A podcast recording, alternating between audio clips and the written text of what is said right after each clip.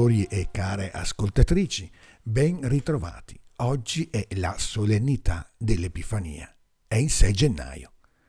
La festa dell'Epifania sta a quella del Natale, come la Pentecoste rappresenta il compimento del mistero pasquale.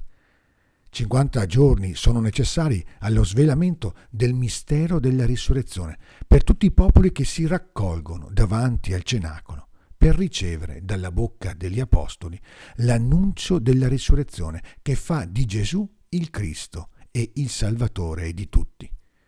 Dodici notti sembrano invece essere necessarie perché il bambino, annunciato dagli angeli e scovato dai pastori nella notte di Natale, si è trovato con una gioia altrettanto grande da questi personaggi misteriosi che vengono presentati da Matteo con queste parole.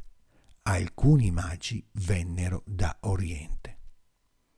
Come la Pasqua comincia nell'intimità del giardino che custodisce la tomba ormai svuotata dall'invincibile forza dell'amore che non può morire e si dilata fino a diventare annuncio per tutti, così il Natale del Signore, con il suo mistero di salvezza, di gioia, si dilata fino a toccare le estremità della terra attraverso quel meraviglioso viaggio dei magi, che li rende capaci di leggere il libro della natura, fino a riconoscere in un bambino il compimento di ogni scrittura.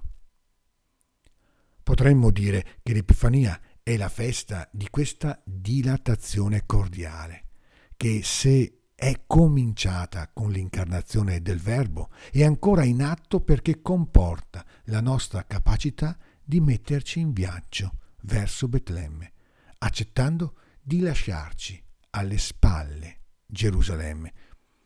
L'Epifania è una festa della dilatazione, nel duplice senso. Primo, della contemplazione dell'ampiezza del disegno salvifico di Dio. Secondo, della sfida che è offerta ad ogni uomo e donna di aprirsi sempre di più al riconoscimento nell'altro del volto stesso dell'Altissimo. Nella festa dell'Epifania possiamo e dobbiamo anche accogliere la carica destabilizzante del mistero dell'incarnazione, che sin da subito fa tremare, come avverrà nel momento della risurrezione, secondo il racconto di Matteo che evoca il terremoto, tutte le logiche fondate sul potere dispotico e fondate sul sopruso. Un bambino sconosciuto che giace in una mangiatoia, attraverso il movimento dei magi che si lasciano interrogare dalle stelle e sanno mettersi umilmente in marcia verso l'ignoto, fa tremare il trono di Erode.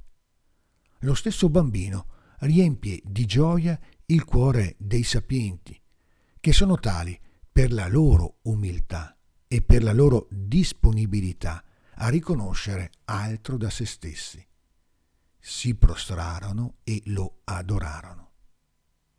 Mentre Erode si aspetta di essere adorato, i magi sanno adorare altro da se stessi.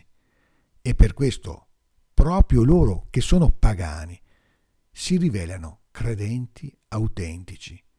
Per questa apertura al mistero che talora sfugge proprio ai religiosi, ai devoti Paolo, nella seconda lettura, ci ricorda un verbo che fa la differenza evangelica. Condividere la stessa eredità. I magi sono uomini della adorazione autentica perché sono capaci di riconoscere la dignità dell'altro e sono pure capaci di condivisione. Poi aprirono i loro scrigni e gli offrirono in dono oro, incenso e mirra. Si compie così la profezia di Isaia, che sogna per tutti fino a diventare lui stesso un segno per tutti. Palpiterà e si dilaterà il tuo cuore, proprio come quella misteriosa stella che precedeva i magi. Concludiamo queste dodici notte del Natale custodendo due verbi. Il primo è il verbo adorare, il secondo è il verbo condividere. I magi sono capaci di adorare un bambino. In questo dimostrano di avere la consapevolezza di non essere il centro del mondo e che vi sia qualcuno più grande e più importante di loro. Erode non riesce neppure a immaginare che si possa venire a Gerusalemme da così lontano se non per omaggiare lui. Questo senso di adorazione permette ai magi di condividere, ecco il secondo verbo, condividere i loro doni con semplicità e gioia, mentre Erode sta già meditando di uccidere tutti i bambini di Betlemme, pur di non vedere minacciato il proprio potere dispostico e autarchico. I magi sono veramente re, a differenza di Erode, perché realmente liberi di cuore, perché sono prima di tutto puri di cuore. Certo, sono pagani, ma non sono idolatri di se stessi. Sono invece coloro che riconoscono in un bambino la presenza stessa di Dio. Buona festa dell'Epifania e ogni bene nel Signore.